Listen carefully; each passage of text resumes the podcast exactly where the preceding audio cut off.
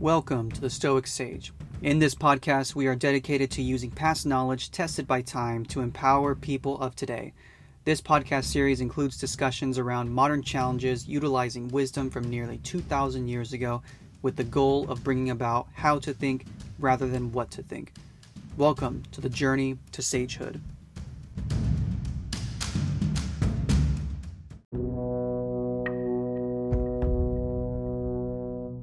No matter what anyone says or does, my task is to do good.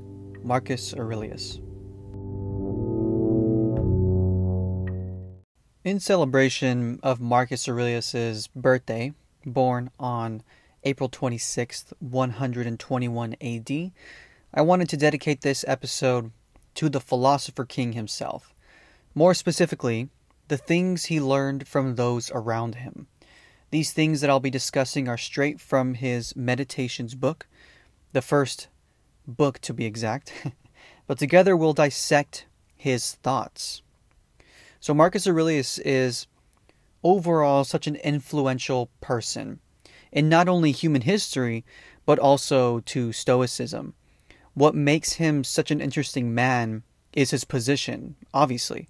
He was an emperor of Rome. He took up the teachings of Plato seriously during his reign, as he believed that to rule properly, he should rule with the love of wisdom and virtue. While we don't know much about his early life, we know that he was raised by his parental grandfather, Marcus uh, Verus the First. it was expected that he would follow in his family's footsteps as being in the political sphere.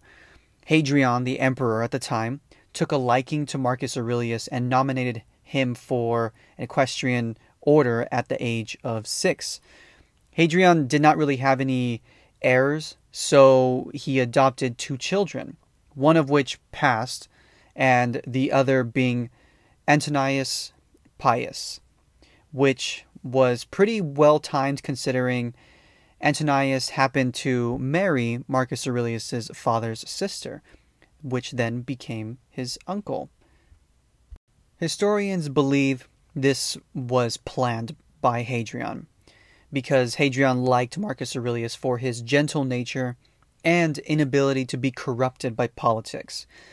Aurelius was not corrupted by politics to such a degree that when Antonius passed away, he refused the throne initially saying that he'd only accept if his younger brother Lucius Verus would rule with him, which would mark the first time in Roman history that two emperors ruled Rome. Amazingly, the brothers also got along very well, and in ancient times, this would have been seen as a setup for assassination. The brothers loved one another properly. This could also be seen as an attempt to prevent Lucius from potentially assassinating him, similar to giving your little brother the unplugged controller to a video game. but let's get into what he learned about those he was raised by and were most influential to him. So, from his grandfather, Verus, he learned good morals and the government of his temper. This was his parental father, as I had mentioned. And while he didn't know his biological father too well, from his reputation, he remembers his father as a modest and manly character. From his mother, he learned piety and beneficence and abstinence not only from evil deeds, but even from evil thoughts. And further, simplicity in the way of living, far removed from the habits of the rich. This right here is pretty powerful. His mother kept Marcus away from the things that the rich indulge multiple times within themselves, even though he was born into a relatively wealthy family. The mark of a good character is first always passed down from the family and then molded in the environment. From his great grandfather, not to frequent public schools and to have good teachers at home which a man should spend liberally. And this is pretty true today that as a parent, you should never let your children be raised by the public school system. They learn about history and the basics of human foundations, but they learn life at home, which is the most important. And in today's world, we can't entirely trust that teachers would teach everything anyway. The parents have already experienced life in many ways, first hand experience. This knowledge should be passed to the children, not just what is told by the schools. From my governor, to be neither green nor of the blue party, to not take part in gladiatorial fights. From him, too, I learned the endurance of labor and to want little and to work with my own hands, and to not meddle with other people's affairs. Essentially, keep to yourself. Social media teaches people to keep up with one another, and while this is a good thing in many aspects as far as attaining knowledge, it also leaves a lot of room for rubbernecking. You're living your own life. Don't rubberneck on someone else's life so much that you forget your own. Don't follow a political party to the grave.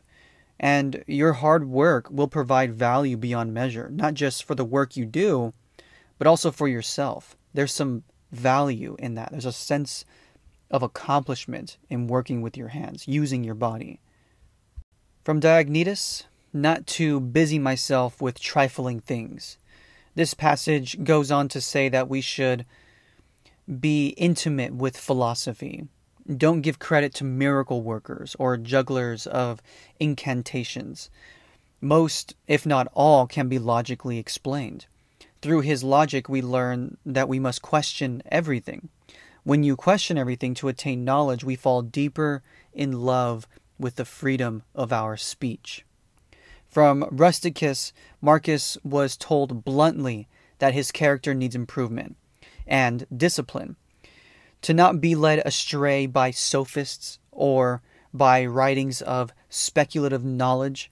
We should not be benevolent for the idea of looking good to people, but to do it out of good moral character, do not be impressed with superficial readings of books.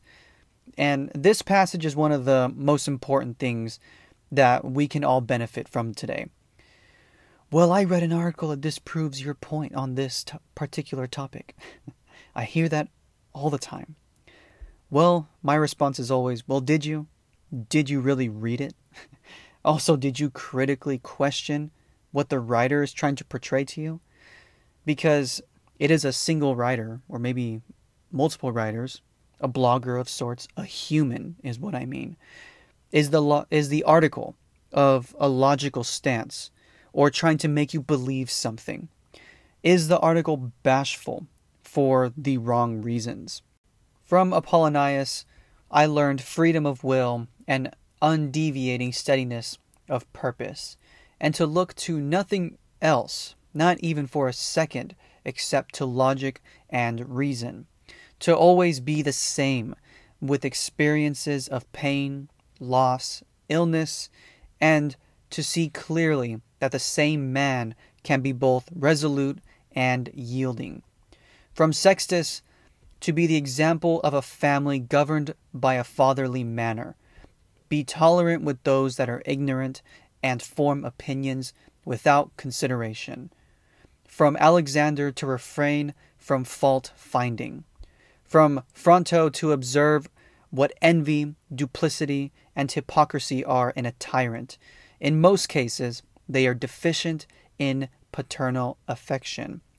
From Severus to love my kin, to love truth, and to love justice, to love freedom of speech and equality for all people.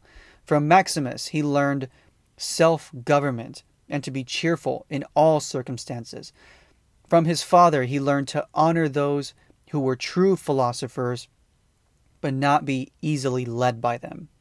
Lastly, to the gods, who he has indebted for having good figures in his life.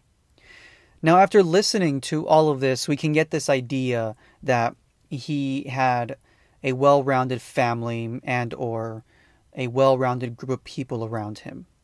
But don't take all of this as face value or at face value. Many senators at the time wrote about Marcus Aurelius. At many times, they described him as a rude and conceited child. The way we should be reading this, though, is with the understanding that regardless of how his upbringing actually was, he saw the beauty in his life and he purposefully chose to learn and apply to his life. For example, a father can be cold, or let, let, think of a hypothetical father. This father can be cold and calculating. Let's look at somebody who's worked uh, for the majority of their life, right? Skipped your big achievements as a child. Let's say he, all he did was kind of work to provide food for the family, a roof over your head. He drank modestly, spoke calmly. Now, let's even say that even when this father was tired and exhausted from working, he still had a relatively steady head. Now, sure, we could have wanted more love and affection from the father but what can we learn from him? We are dealt with many things in life, regardless of our feelings about them. But I can say that what I could learn from this hypothetical father is to work hard and do what a man ought to do for a family, which is to provide safety and food for his for his uh, children and his wife, to remain calm under pressure and be resilient in nature. Marcus's father, before he passed, was a busy, wealthy man. Those are things that we can kind of gather from, you know, writings and from other people's opinions about him and from, you know, reputation. Who knows what the man was actually like? But he still learned something from it. This goes for all people around him.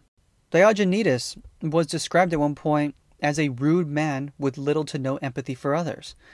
But Marcus chose to pull wisdom from him, which was absolute logic over passion. Marcus Aurelius was truly a remarkable person. He is human, though, or he was human. Not a perfect man, but an excellent one. And with this, we say happy 1900th birthday Marcus Aurelius, the Stoic Emperor. Thank you for listening in. If you enjoyed the podcast, please leave a five star review wherever you listen to podcasts. It really does help out the show. If you would like to check out some Sage merch or read the blog, please go to stoicsage.co. Also, give us a follow on Instagram, Facebook, and Twitter. I wish you well, fellow Stoics, on the path to sagehood. Thank you